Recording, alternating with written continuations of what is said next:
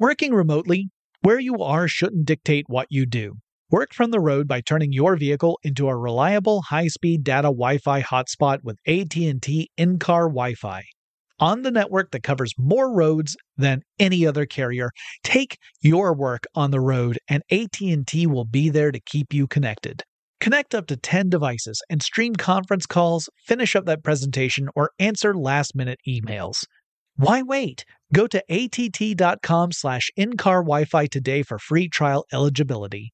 Based on independent third-party data, number of devices varies by manufacturer. Always pay careful attention to the road and don't drive distracted. Wi-Fi hotspot intended for passenger use only when vehicle is in operation. Compatible device and vehicle required. Whether this is her first Mother's Day or her 40th, she deserves more. Shop tons of stunning on trend jewelry for every budget at Diamonds Direct. Diamond Fashion Jewelry. Beautiful birthstones. Everyday pearls starting at just $200. Commemorate the real loves of her life with a gorgeous pendant featuring the birthstone of the one who made her mom. This Mother's Day, Diamonds Direct is everything you need to say thank you. Diamonds Direct. Your love, our passion. Online at diamondsdirect.com. It's brand new, season two. I'm Marissa Thalberg. And I'm Stephen Wolf Bedeta, and we're excited to be back having bigger, bolder, and always real conversations. Straight from the C suite front lines of marketing, media, and more. We have great friends joining from people you may know, like Wilmer Valderrama and Bobby Berk. And people you'll want to know. So grab a coffee or, hey, even an Aperol Spritz and come join us on America's number one podcast network, iHeart. Listen to brand new on the iHeart Radio app, Apple Podcasts, or wherever you get your podcasts something that makes me crazy is when people say, well, I had this career before, but it was a waste. And that's where the perspective shift comes that it's not a waste, that everything you've done has built you to where you are now. This is She Pivots, the podcast where we explore the inspiring pivots women have made and dig deeper into the personal reasons behind them. Join me, Emily Tish Sussman, every Wednesday on She Pivots. Listen to She Pivots on the iHeartRadio app, Apple Podcasts, or wherever you get your podcasts.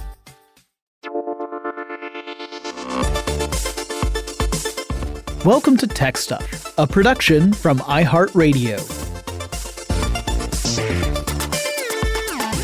Hey there, and welcome to Tech Stuff. I'm your host, Jonathan Strickland. I'm an executive producer with iHeartRadio, and how the tech are ya? Here in the United States, it is Martin Luther King Jr. Day, and that means that we have the day off work. So we're going to do a rerun today because uh, I'm I'm not I'm not working today. So this episode originally published in 2021, and I keep wanting to say that's last year, but I kind of remind myself it's not 2022 anymore. Yeah, this came out May 17th, 2021. It is called Copyright and Fair Use. I feel it's always important to revisit this topic because it's a it's one that's a little complicated and I think a lot of people have misconceptions about what fair use is and how it works. So, enjoy and I'll chat with you a little bit at the very end. It has been a while since I've done an episode about the concepts of copyright and fair use. And after I keep seeing the phrase no copyright infringement intended over and over on places like YouTube and Instagram, I figure it's a, a good time to tackle this again because people continue to pretend like copyright infringement only applies under very specific circumstances and that with just a little bit of verbiage, you can get around it when really the opposite is true. And since the internet and technology allows for more opportunities for copyright infringement, and because various governments and uh, around the world have, have passed legislation to, you know, specifically tackle copyright infringement, and companies have lobbied endlessly for more restrictive copyright rules, uh, I think it fits the scope of tech stuff, particularly since a lot of these laws were formed in reaction to changes in technology. So, first, let's kind of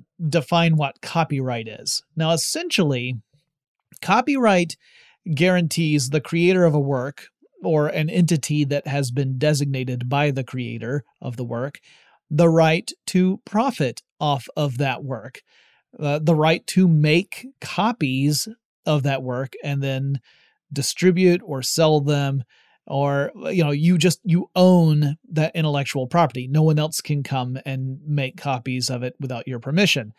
The works in this case range from the written word to music to paintings to sculpture uh, to digital files. I mean copyright now applies to lots of stuff. Clearly it didn't apply to all of that in the beginning but something that has evolved over time uh, it does not include inventions. Those are covered under patent law.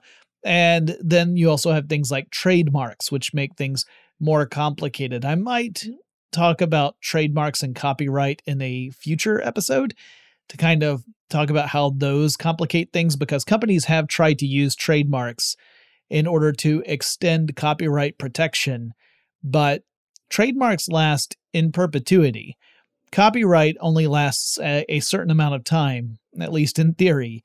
We'll get to all that. So, along with the right to profit from intellectual property comes with it protections against others who are taking a work and profiting off of it without permission.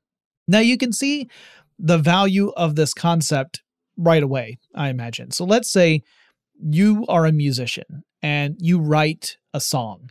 Uh, it was your work, you created the whole piece, you wrote the music, and you wrote the lyrics.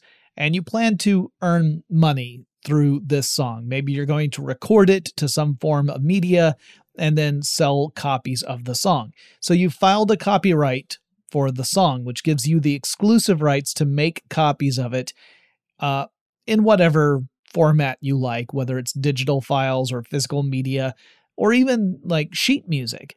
You can charge whatever you like for your work. Though, obviously, if you go bonkers and you ask for a ridiculously high price, you aren't likely to get a lot of takers. You also have the protection should someone else start making copies of your song without your permission. Maybe they are performing it themselves, in which case they should secure a license first. Or maybe they're taking your original recording and just duplicating it. So let's say that you created a, an MP3 file and they just copy the MP3 file endlessly and, and start either giving it away or selling it to people. You could sue that person, and in court, you could prove that you hold the copyright to that piece of music. And assuming the court agrees that the copyright is legitimate, you could then seek damages against the person or entity that made the unauthorized copies of your work. Uh, music is actually really a special case because you can have multiple copyrights on the work. You could have one for the lyrics, and you could have another for the musical composition itself. And that would mean that someone who wanted to play your music but change the lyrics would still potentially be liable for copyright violations. But we're going to get back to that a little bit later in this episode. But is something to keep in mind, however. Uh, then there are such things as mechanical licenses. This sets out the rules for stuff like playing recorded music in particular places. So if you've ever been to like a restaurant or a theater and you've heard music being played over the sound system, chances are that that place of business has paid out a license fee in order to be able to do that. Intellectual property rights get pretty complicated. Uh, it also depends upon the size of the venue. Uh, I might have to do a future episode to kind of talk about all the exceptions because, as I said, it does get complicated. And in some cases, if it's a very small venue, uh, they can sometimes be exempt from having to pay the same sort of license fees that larger venues have to pay. And part of the argument there is that the number of people who would actually experience the music is much smaller because the venue is smaller. Anyway, in the old days, as in before the printing press, copyright wasn't really that big of a thing. Like there wasn't a big concern for it. There were predecessors for formal copyright, but truthfully, there wasn't much occasion to use them because the act of copying a work involved actually making a copy out by hand, hand writing the copy of a written work. This was a painstaking process and not something that could be done on any sort of scale. And so copyright wasn't as huge a concern just because infringement itself was not something that was easy to do. Add to that the fact that much of the world's population was illiterate, and there just wasn't a foundation for copyright infringement to really take hold.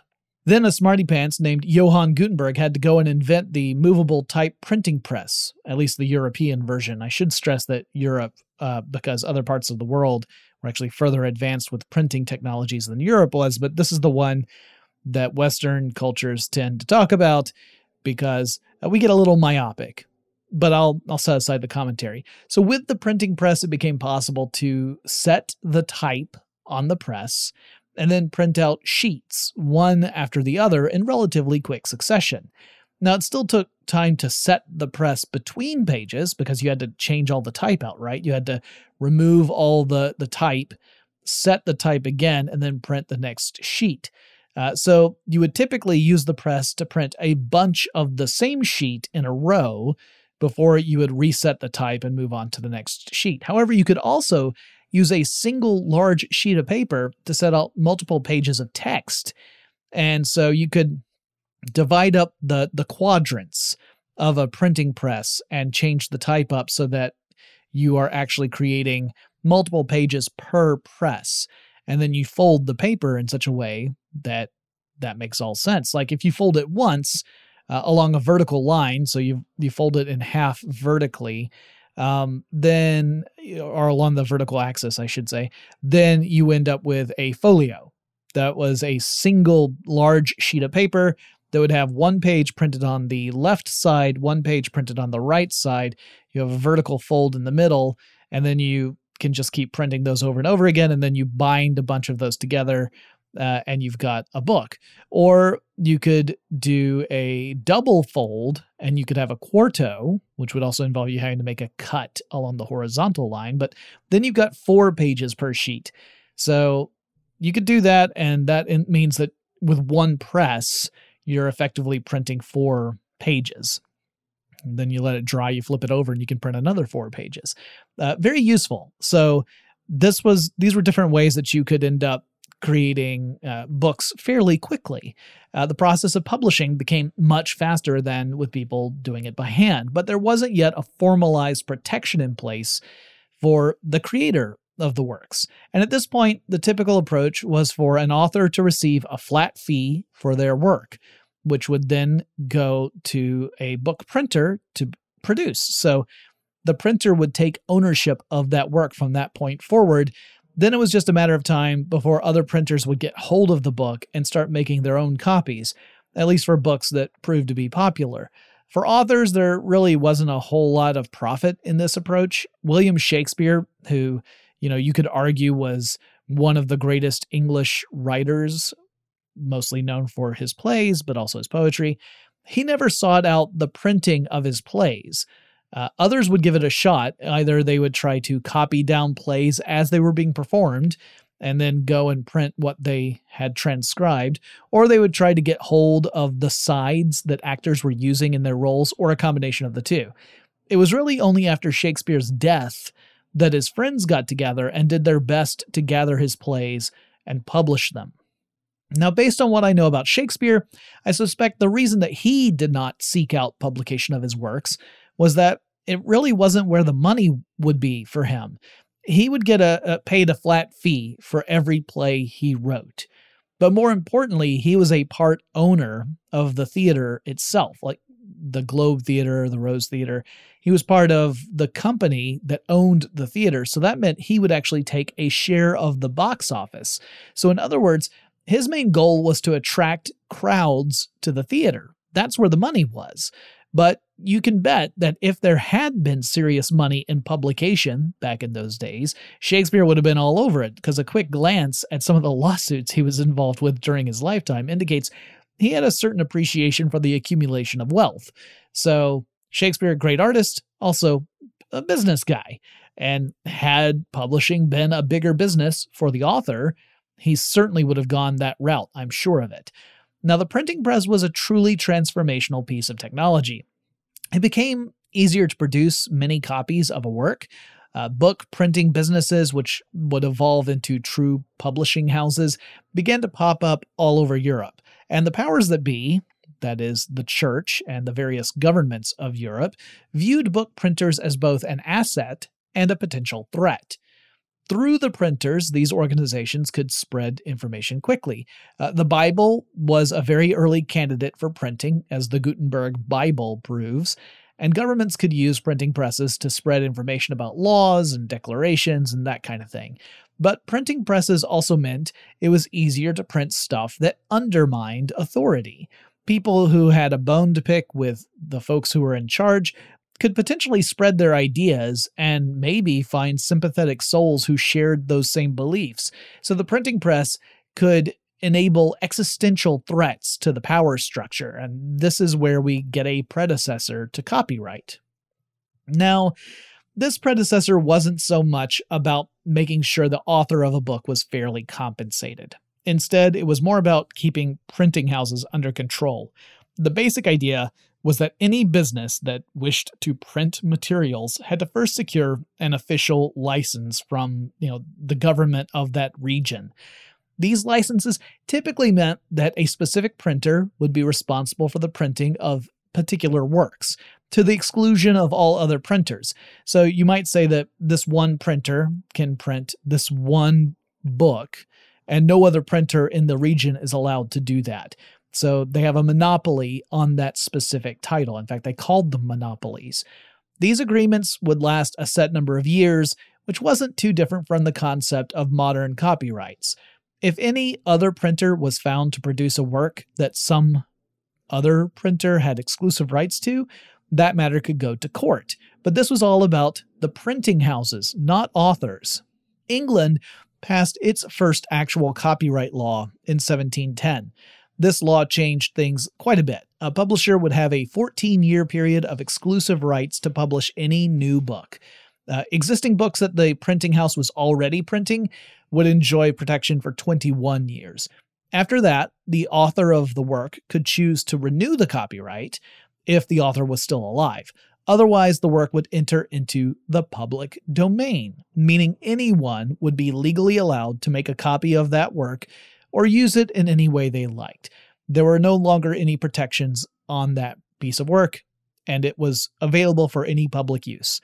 The United States wouldn't get its first true copyright law until nearly a century later, but let's be fair, there was no such thing as the United States in 1710, so I'm going to cut the young nation some slack here. The copyright law of the US followed closely in the footsteps of the Copyright Act of Britain, which was also known as the Statute of Anne, as in Queen Anne. So, the way that the US law worked was that an author would register their work with the US District Court of their particular region, and they would in return receive an exclusive copyright for 14 years with the option to renew for a second 14 year period. And after those 28 years, assuming that you actually renewed your copyright, the work would then enter into the public domain. With the Statute of Anne and the Copyright Act of 1790 in the US, we're at the point where authors would get a little more protection and a chance to benefit more from their own work. It was no longer the case of a one time flat fee in every instance. Now, I say authors, but often we're really still talking about publishers here. The publisher retains the copyright because the copyright allows the publisher to, you know, publish the works. Otherwise, the author would have to grant permission for each printing, you'd have to have a license for it. It all gets clunky, right? If the author has exclusive copyright to their work, they have to grant permission to whichever entity is creating copies of that work. You often see this reflected today in ways that are kind of confusing when you agree to certain platforms. There's language there that seems to suggest that anything you post on that platform is that platform's property, but usually the reasoning for the language is to make sure that the platform has the necessary permission to display whatever it is you're posting. Because otherwise, every single time you posted, you would have to have some sort of licensing agreement or something that would give permission to the platform to actually display the thing you wrote. It gets pretty complicated. Now, the same would be true for most music produced in the modern era. The copyright isn't necessarily held by the artist, but by a music label. And it's kind of like how Thomas Edison made sure that his name was on every patent produced out of his business. He might not have had a direct hand in the creation of every invention. In fact, we know that he didn't have a direct hand in a lot of them, but he sure as heck made sure that his signature was on the patent to every single one so that he had a right to each of them. Anyway, one of the consequences of all of this is that to this day, getting the permission of an author or artist in order to use their work typically isn't enough. That's because in many cases, that individual creator doesn't actually hold the copyright to the work. It's more likely that some corporate entity will hold the copyright on behalf of that creator. So you really have to get the permission of whatever entity holds the copyright for any specific intellectual property. In some cases, it might be an individual creator. In other cases, it might be a big company.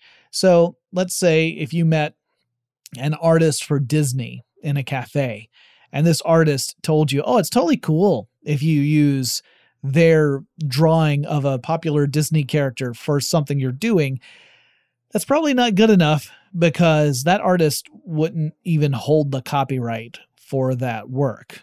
Disney would. And copyright laws would evolve quite a lot over the following centuries. They expanded to include more types of works, as well as to allow for things like licenses. And without these considerations, it might be illegal to, you know, play play back an album without first getting permission of the music label, which is clearly absurd. You wouldn't have it where you bought an album, you went home, and every time you were to play the album, you first had to get permission from the music label to do that. That just doesn't make sense. But that's the sort of stuff that actually had to be codified into law it's you know it's not enough to just everyone agree like oh well that's absurd it actually had to be written down somewhere and ratified one of the biggest changes to copyright has been how long that copyright protection lasts this also ties into how many capitalist societies treat corporations which is uh, ridiculously in my mind. So, here in the United States in particular, corporations are treated legally like a person. But if you think about it, that's kind of bonkers. More than kind of bonkers, I should say. People get old, people pass away. Corporations, assuming that they are run well and they provide some sort of goods or services that people want or need, they can exist indefinitely. And a corporation that relies heavily on intellectual property is quite loath to give up that meal ticket. And so corporations over the years have lobbied hard to extend copyright in order to prevent the IP that they own from falling into the public domain, and then they can no longer uh, exclusively exploit that IP. They could still exploit it, they could still sell stuff with it, just it doesn't stop anyone else from doing the same thing. Perhaps the most high profile of all these companies was one that seemed fixated on a particular mouse that I've already mentioned.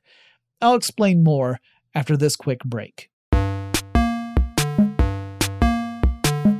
Working remotely, where you are shouldn't dictate what you do. Work from the road by turning your vehicle into a reliable high-speed data Wi-Fi hotspot with AT&T in-car Wi-Fi. On the network that covers more roads than any other carrier, take your work on the road and AT&T will be there to keep you connected. Connect up to 10 devices and stream conference calls, finish up that presentation, or answer last minute emails. Why wait? Go to att.com slash in-car Wi-Fi today for free trial eligibility. Based on independent third-party data, number of devices varies by manufacturer. Always pay careful attention to the road and don't drive distracted. Wi-Fi hotspot intended for passenger use only when vehicle is in operation. Compatible device and vehicle required. Something that makes me crazy is when people say, Well, I had this career before, but it was a waste. And that's where the perspective shift comes that it's not a waste, that everything you've done has built you to where you are now. This is She Pivots, the podcast where we explore the inspiring pivots women have made and dig deeper into the personal reasons behind them. Join me, Emily Tish Sussman, every Wednesday on She Pivots as I sit down with inspiring women like Misty Copeland, Brooke Shields, Vanessa Hudgens, and so many more. We dive into how these women made their pivot and their mindset shifts that happened as a result.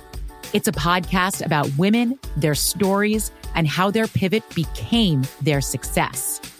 Listen to She Pivots on the iHeartRadio app, Apple Podcasts, or wherever you get your podcasts. I'm Saleha Mohsin, and I've covered economic policy for years and reported on how it impacts people across the United States. In 2016, I saw how voters were leaning towards Trump and how so many Americans felt misunderstood by Washington. So I started the Big Take DC. We dig into how money, politics, and power shape government and the consequences for voters. It's an election year, so there's a lot of focus on the voters that TikTok is reaching. The initial reaction is like, oh, things are looking so resilient. I don't want to be too pessimistic, but I just don't see the political will down in Washington right now to, to change their tune. I think the American electorate has been signaling that it expects a rematch of the 2020 election. These are unprecedented times. With new episodes every Thursday, you can listen to the Big Take DC on the iHeartRadio app, Apple Podcasts, or wherever you get your podcasts. The Big Take from Bloomberg News brings you what's shaping the world's economies with the smartest and best informed business reporters around the world. Western nations like the US and Europe. Mexico will likely have its first female president. And then you have China. And help you understand what's happening, what it means, and why it matters. He'll get his yo yos to Europe in time. But the longer this drags on, the more worry he's getting. They knew that they needed to do this as fast as they possibly could to get a drug on the market as fast as they could. I'm David Gura. I'm Sarah Holder. I'm Saleha Mohsin. We cover the stories behind what's moving money and markets. Basically, everyone was expecting, if not a calamity, certainly a recession. But the problem is that that paperwork, as our reporting showed, is fake. As someone who's covering the market, I'm often very worried about an imminent collapse. So I'm thinking about it quite often. Listen to the big take on the iHeartRadio app, Apple Podcasts, or wherever you get your podcasts. Before the break, I teased that corporations played a huge part in lobbying Congress to extend the protections of copyright. And one of those corporations is the Walt Disney Company and the cultural phenomenon that is Mickey Mouse. The cartoon Steamboat Willie, which was the first Mickey Mouse cartoon, was released in 1928. Now, at that time, U.S. copyright law had a 28 year protection limit which could then be renewed for a second 28 year term, which would provide a total of 56 years of copyright exclusivity to the owner of an IP, but then the IP would enter the public domain. That means that if copyright law had remained unchanged since Steamboat Willie, Steamboat Willie would have entered the public domain back in 1984. Spoiler alert, as of the recording of this podcast, Steamboat Willie is not in the public domain yet, so things did not remain the same. By the 1970s, the Disney company was lobbying hard to change copyright laws. And I want to be clear, they weren't the only ones, but you frequently hear Disney specifically in regard to lobbying for copyright law extensions. And it worked. Congress changed the copyright protections so that copyrights that were held by individual authors, protection would last the lifetime of that author plus another 50 years. So now we're well beyond guaranteeing the right of a person to profit off of their work, right? Now you're saying you're guaranteeing that multiple generations of an author's family can continue to benefit from the work of the author. The author will be dead, and 50 years will pass and until those 50 years are up the estate will continue to benefit monetarily from that author's work assuming that you know people are still buying it obviously if it falls out of favor and no one's purchasing anything then those rights while they're important don't actually leverage into any kind of monetary gain but uh, this is where I start feeling a little weird about all this because I think it's one thing to want to provide for your family, right? You want to earn money and help contribute to your family or household's well being. But it's another to create generational wealth that removes the need for future generations to, you know, make any sort of meaningful contribution themselves. There are lots of cases where the children of authors who were incredibly successful, uh, have themselves gone on to do amazing things, which is great. But there are also cases of people who just kind of you know, never bothered to do anything because they didn't really have a need to. They were all of their needs were already met because they were earning income on something that their parents or grandparents or great grandparents had done. And there never was any need for them to do anything. Uh, not super helpful for the general society. I, not very healthy in my mind. Anyway, for corporations that owned IP, it was a different story, right? Because corporations don't die. So you can't say the life of a corporation plus 50 years. So in this case, the copyright protection extended the term for works that had been published before 1978 to a total term of 75 years of protection. Uh, the copyright extension pushed that, that protection of Steamboat Willie to 2003 because of that, because it was published in 1928. 75 years later would be up to 2003. However, in 1998, Congress passed the Copyright Term Extension Act, also known as the Sonny Bono Copyright Term Extension Act, after the late congressman and musician Sonny Bono. Bono had passed away in an accident while Congress was hashing out this extension bill, so he was posthumously honored with the title of the, the act. This act extended the copyright protection for any work published in 1923 or later, and the extension meant that the copyright protection now went from the life of the author plus 50 years to the life of the author plus 70 years for those works that were created by an individual artist. And it meant for works of corporate authorship, you know, works that like Steamboat Willie from Disney, they went from having 75 years of protection to either 95 years after publication or 120 years from the date of creation, whichever ended earlier. So, you know, corporates corporations might create something but not yet publish it. So, in some cases, you would actually have a shorter period between time of creation and 120 years than time of publication and 95 years. Anyway, any published work before 1978 would get an additional 20 years of copyright protection. So it went from 75 years to 95 years. And those extra 20 years meant that Steamboat Willie will now enter public domain essentially at the beginning of 2024, unless between now and then there's yet another change to copyright law, which seems highly unlikely because there is a large opposition to that. Uh, since the Copyright Act I've mentioned so far retroactively protected any work published after 1923, it meant that we finally saw some published works go into the public domain beginning in 2019. So on January 1st, 2019, any copyrighted works that were published in 1923, with a few exceptions that have to do with music because music is complicated, otherwise they entered the public domain at that point. This was the first time in 21 years that a large collection of works fell out of copyright protection and into the public domain, only because of the timing of changes to copyright law in the United States. So, works from 1922 had entered the public domain back in 1998. But then you had the change to copyright law, and so any works from 1923 enjoyed 20 more years of protection because of that recent extension. And thus they only entered the public domain in 2019. That's the difference that a single year can make. This year, in 2021, we saw works like F. Scott Fitzgerald's The Great Gatsby go into the public domain. You can now make as many copies of The Great Gatsby as you like. You can hand them out for free. You could charge for them if you want to. It's public domain. Dr. Dolittle's Zoo also went into public domain this year. Agatha Christie's The Secret of Chimneys made its exit from copyright protection. The 1925 silent film version of Ben Hur, not the Charlton Heston version, but the 1925 silent film version is in public domain, as is Lon Chaney's The Phantom of the Opera. Uh, also, the silent film version of Wizard of Oz. Again, not the big musical version, you know, not the uh, the Follow the Yellow Brick Road version, but the silent film version of Wizard of Oz is also in the public domain this year. Now, that means that if you want to make copies of Lon Chaney's Phantom of the Opera and you want to distribute those widely, if you want to post the entire movie on YouTube, you can. You can do it for free.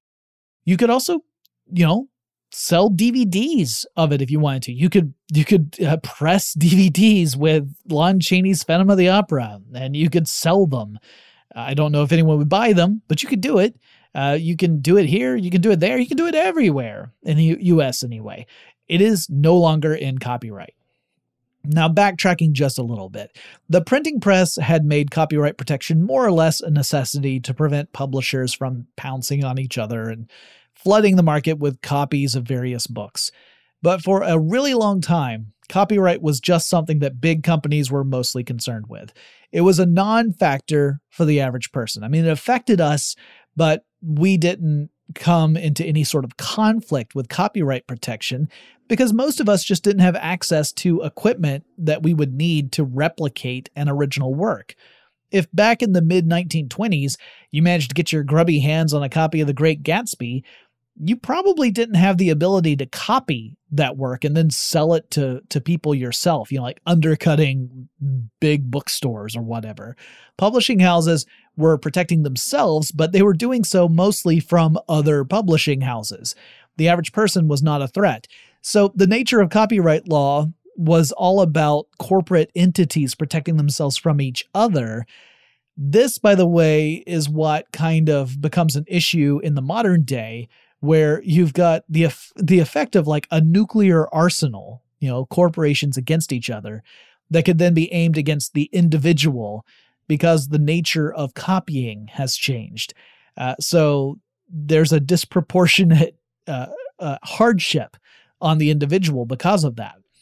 So over time, various inventions meant more people would have the ability to create copies of stuff. And these technological advancements always came hand in hand with media companies freaking the heck out about it, which is not an exaggeration. The invention of technologies like cassette tapes or VHS tapes, burnable compact discs, and of course, digital media all sent media companies into a tizzy. Each invention prompted the companies to object strenuously and to proclaim that should these technologies fall into the hands of the common unwashed masses like myself, that the era of stuff like film or television or popular music would all come to an end and the entire industry would crash down on itself and we would then be back to banging rocks together for entertainment. News alert None of that happened. But in the process, we saw lots of other laws passed that expanded copyright protection by creating a pretty extensive framework for prosecution should an IP holder discover that someone has copied or distributed stuff that they hold the rights to without proper authorization. I will cover more of those in the next episode. Now, one of the reasons the public domain is important is that works can have a great deal of relevance and usefulness many years after they were published. Think of all the classics that are out there that have stood the test of time. But if copyright lasted forever, these works would be under a tight restriction in perpetuity. Public domain means that eventually these works will become widely accessible. It's balancing out the benefits that go to the IP holder against the benefits of society as a whole. All right, but what about fair use? Okay, so fair use is a concept that allows someone to use part of a copyrighted work that uh, without permission in one of several ways. And it's fairly narrow in its scope, but also kind of fuzzy at the edges. So it's narrow in scope, but there are no hard yes or no answers to this stuff. In general, fair use allows someone to make limited use of a portion of a copyrighted work for the purposes of news reporting, research, teaching, or criticism and commentary. Parody falls into that last category as well, but we're going to come back to that because it's a more specific approach than just adding funny words to existing music. Fair use means that you don't have to secure permission from the copyright holder if you're using a small portion of that original work in one of these ways. So, for example, if I were criticizing a film, I could use small clips of that film during my critique. Let's say I'm uploading a video to YouTube where I am critiquing a movie. I could include tiny clips of that film in order to illustrate specific points of my criticism, and I wouldn't have to get permission first. The clips I used would need to relate directly to that criticism, however.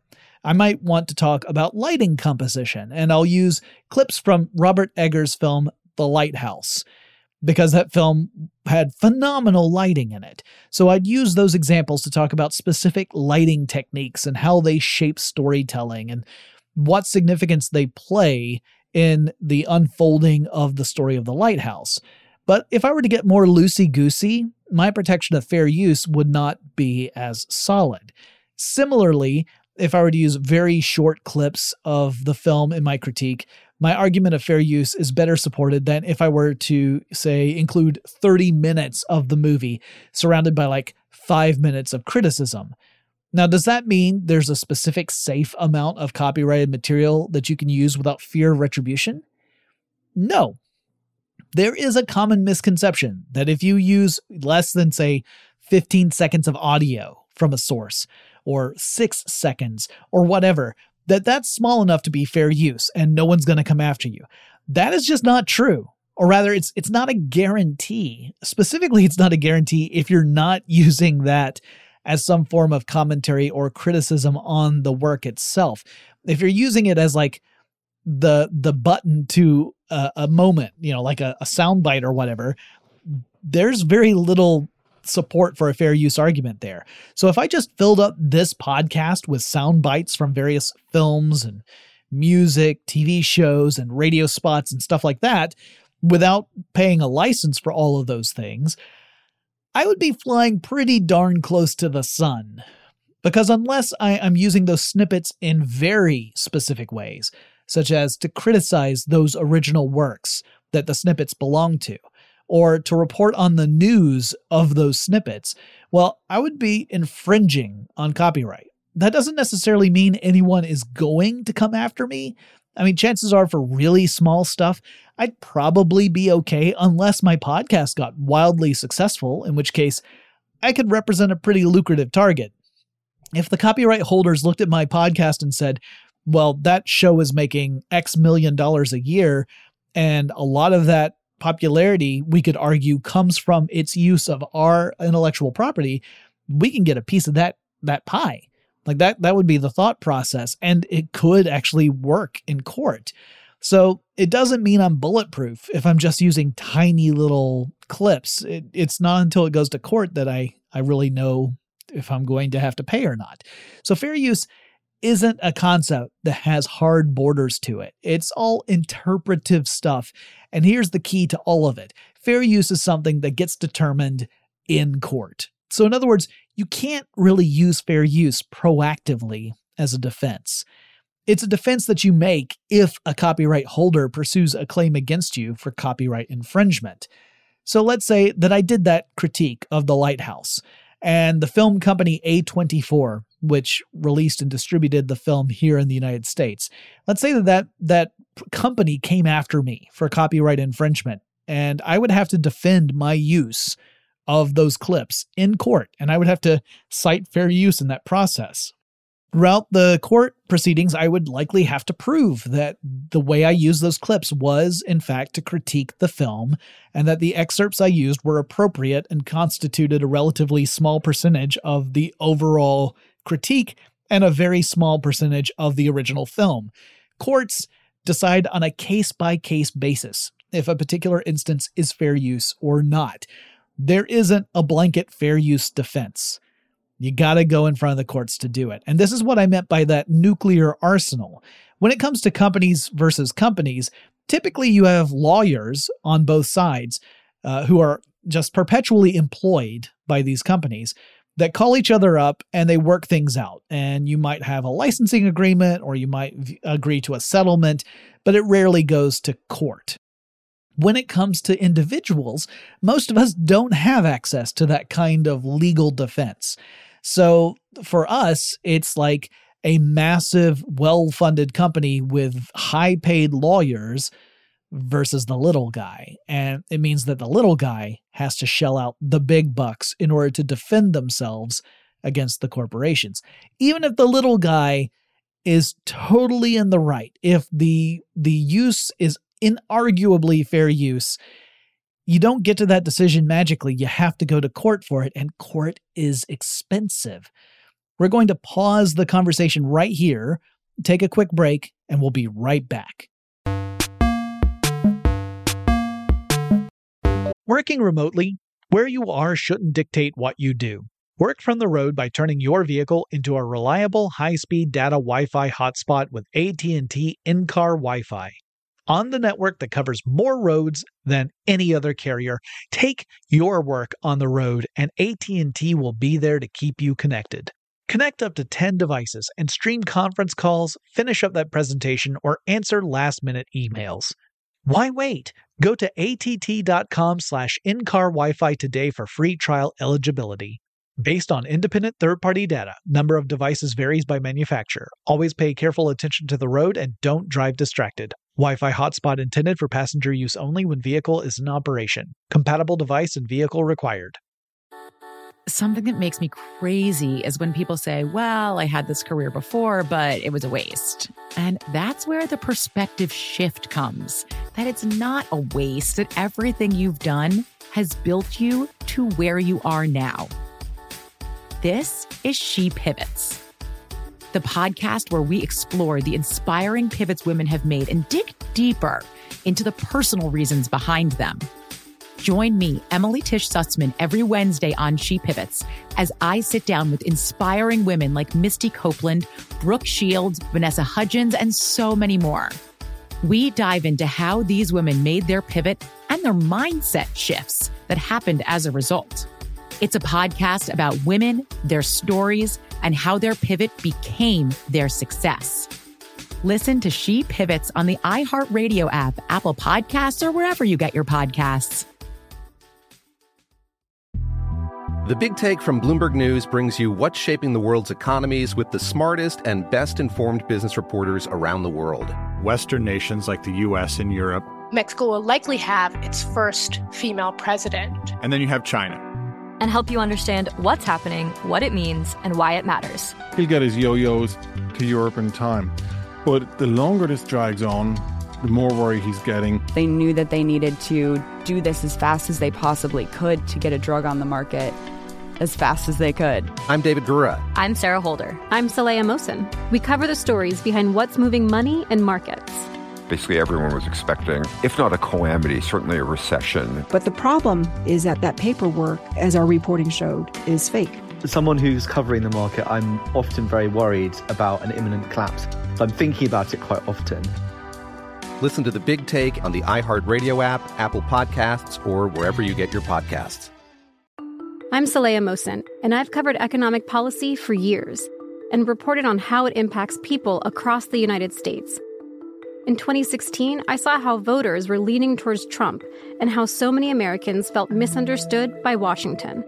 So I started the Big Take DC. We dig into how money, politics, and power shape government and the consequences for voters. It's an election year, so there's a lot of focus on the voters that TikTok is reaching. The initial reaction is like, oh, things are looking so resilient. I don't want to be too pessimistic, but I just don't see the political will down in Washington right now to, to change their tune. I think the American electorate has been signaling that it expects a rematch of the 2020 election. These are unprecedented times. With new episodes every Thursday, you can listen to the Big Take DC on the iHeartRadio app Apple Podcasts, or wherever you get your podcasts. Now, the courts tend to look at four factors when deciding if any given instance constitutes fair use. One is the purpose and character of the use of the original material, including whether the use is for a commercial nature or is nonprofit and educational. So, in other words, if I'm making videos where I critique films and I include clips of those films in the videos and I'm monetizing those critique videos, that can be a little bit of a strike against me because I'm using someone else's work in something of my own in order to make money. That's not a failure right out of the gate, but it does make my argument harder. So it doesn't mean that a court is going to decide I'm not engaging in fair use. But in general, if the use is nonprofit and it's educational, it fits more easily into the fair use category, and courts tend to be a bit more forgiving. Then there's the nature of the copyrighted work itself.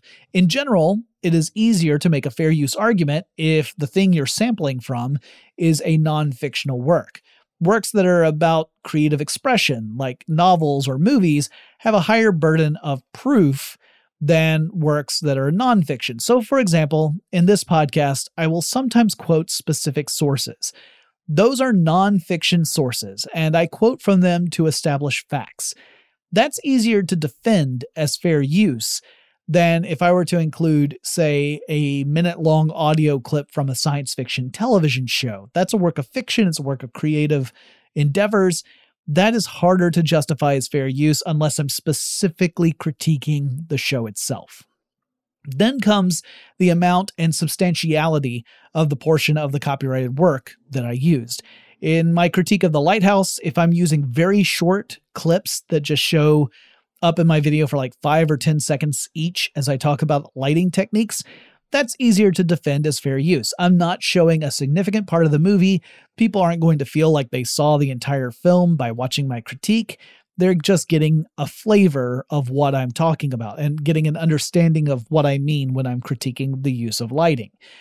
If I'm, however, using very long stretches of the original film, particularly stretches that don't include changes in lighting, well, that's going to be a lot harder to defend in court. And then there's the effect of the use upon the potential market for the copyrighted work. If my derivative work could possibly hurt the sales of the original by displacing the sales of that original, that's a problem.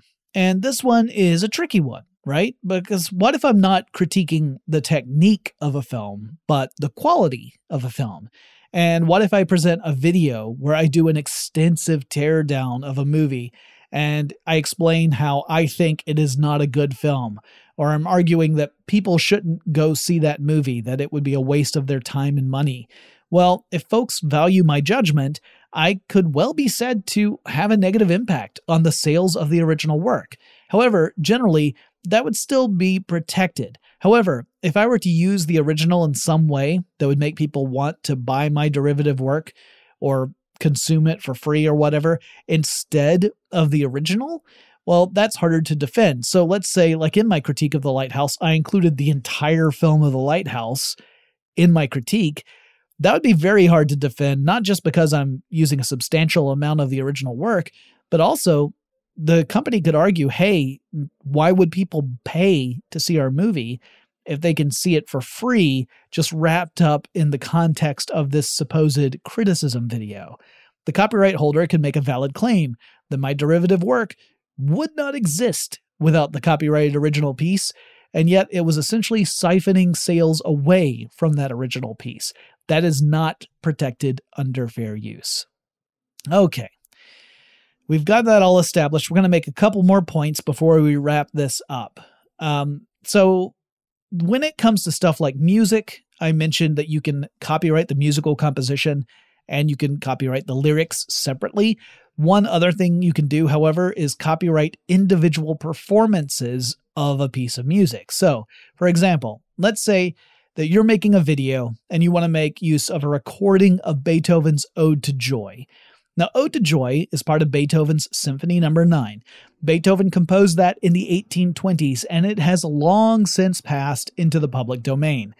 You can use Ode to Joy in anything you like for free. There's no one to pay royalties to, as far as that's concerned, or licensing fees to.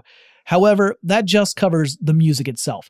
A performance of Ode to Joy will have its own copyright, which dates to the recording of that piece. So, even though the music is in public domain, a performance likely is not, unless you're using a performance of Ode to Joy that dates from before the 1920s. So, you could perform Ode to Joy yourself in your project, you'd be good to go. The music is in the public domain, the performance is yours, you're fine. But if you wanted to, say, use a recording of the London Philharmonic's performance that they did sometime in the 1990s of Ode to Joy, well, then you would have to deal with some licensing arrangements to get the proper permissions to make use of that music. Because while the music's in the public domain, the performance is not. Then there are other things to consider as well. So remember when I said parody is kind of a special case with fair use? This one gets even more complicated than other forms. So technically, parody falls under fair use if it falls under the criticism and comment consideration for fair use. A typical definition of parody is, quote, an imitation of the style of a particular writer, artist, or genre with deliberate exaggeration for comic effect, end quote. But that doesn't automatically mean that it's fair use. For it to be fair use, that specific parody really needs to comment upon or criticize the original work that it, it is parodying. For that reason, some, but not all, of Weird Al Yankovic's parody songs would easily fall under fair use and others would be questionable. Now, I mentioned Weird Al because he's the most famous parody artist I can think of, that uh, probably the one that most people have heard of, and some of his parodies do tend to target the original work. So, Smells Like Nirvana is a parody of the Nirvana song Smells Like Teen Spirit, and it's all about critiquing the original song. There are lyrics of, uh, What is this song all about? Can't figure any lyrics out that comments on the lyrics of the original work. Other verses poke fun at Kurt Cobain's slurring and mumbling of words, making it hard to understand what is actually being sung. So that song parody would probably hold up under fair use. But then take a song like Foil. Foil is a parody of Lorde's song Royals. So it's using the music and lyrical structure of Royals you know, they changed the actual lyrics, but it's the same rhyme scheme and scansion of Royals. But the song Foil isn't a commentary on Royals. Instead, it's a comedic song about aluminum foil.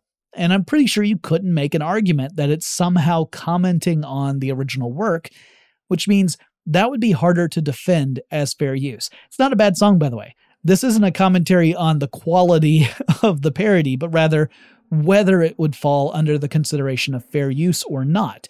Now, to be clear, Weird Al makes it a practice to get permission to do his parodies before he does them. He licenses the songs. In cases like Smells Like Nirvana, he might have been able to skip that step, or more likely, uh, his music label would have if they were you know willing to defend any lawsuits that came their way as a result but as both a courtesy and kind of a necessity, he reaches out before recording parodies. Usually. Um, there's at least one version of this where things didn't work out, though. Actually, there's a couple I can think of, but I'm going to mention one in particular. So, back in 2006, Weird Al Yankovic was working on an album and he wanted to include a parody of the James Blunt song You're Beautiful.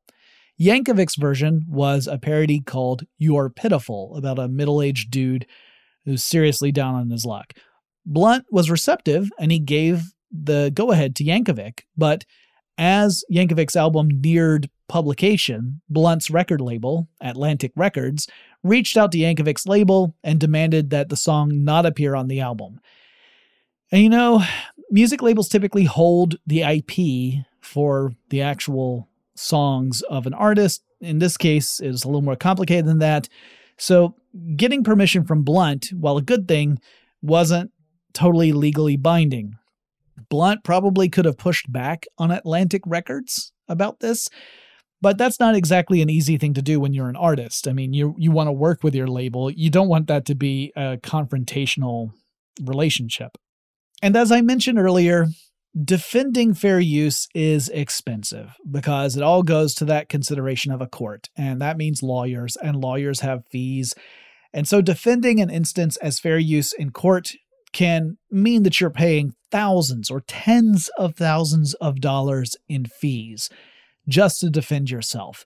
There's a financial disincentive to the average person because, again, these laws were made with corporations in mind big entities that can afford these kind of things. The average person can't.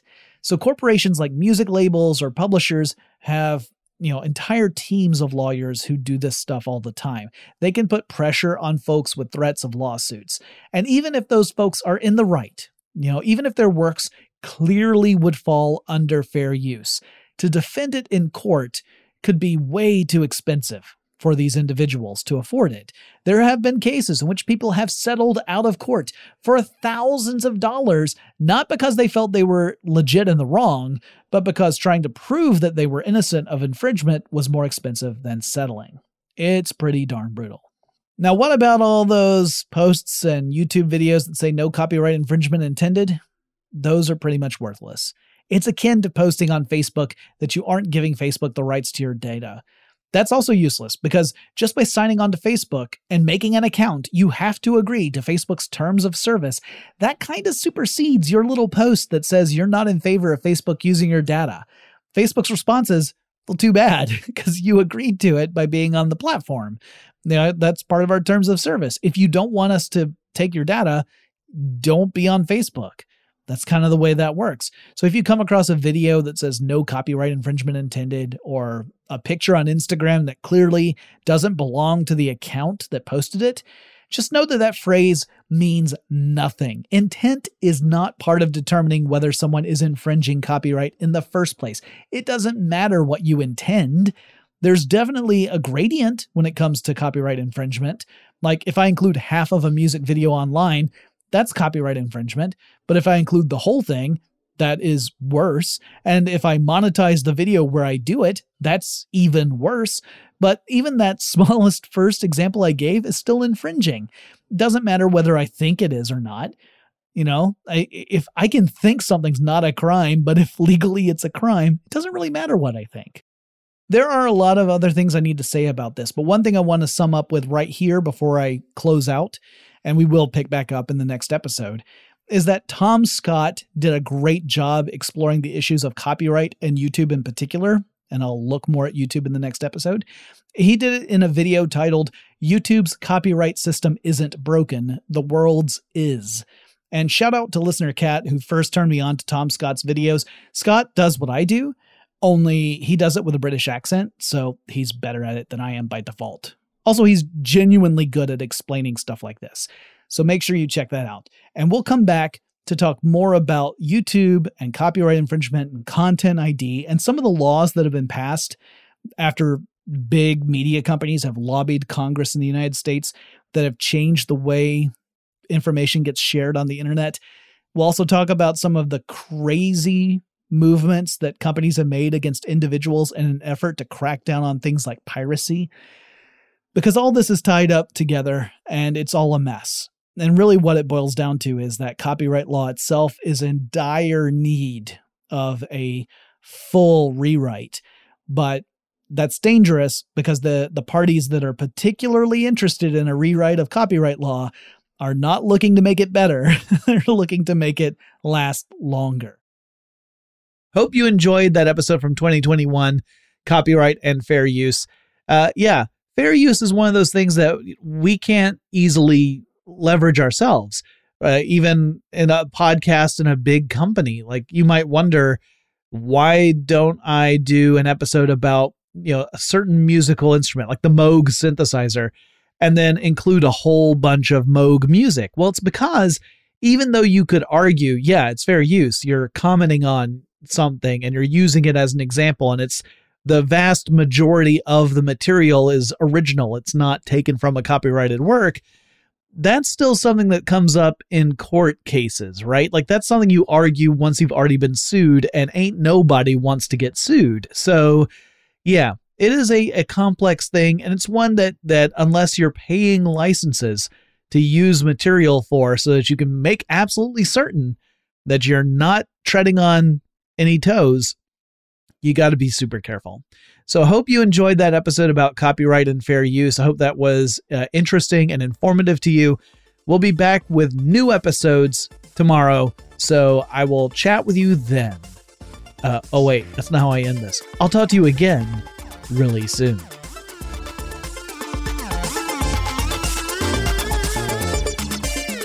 Tech Stuff is an iHeartRadio production. For more podcasts from iHeartRadio, visit the iHeartRadio app, Apple Podcasts, or wherever you listen to your favorite shows.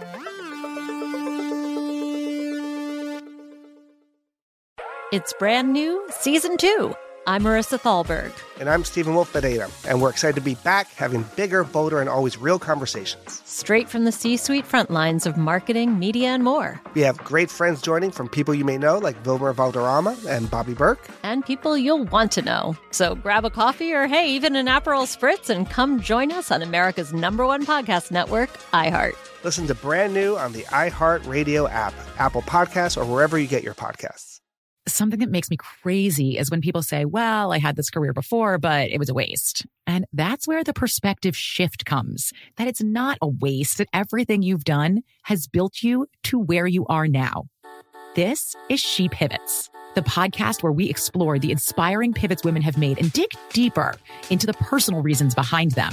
Join me, Emily Tish Sussman, every Wednesday on She Pivots. Listen to She Pivots on the iHeartRadio app, Apple Podcasts, or wherever you get your podcasts. I'm Saleha Mohsin, and I've covered economic policy for years and reported on how it impacts people across the United States. In 2016, I saw how voters were leaning towards Trump and how so many Americans felt misunderstood by Washington. So I started the Big Take DC. We dig into how money, politics, and power shape government and the consequences for voters. With new episodes every Thursday, you can listen to the Big Take DC on the iHeartRadio app, Apple Podcasts, or wherever you get your podcasts.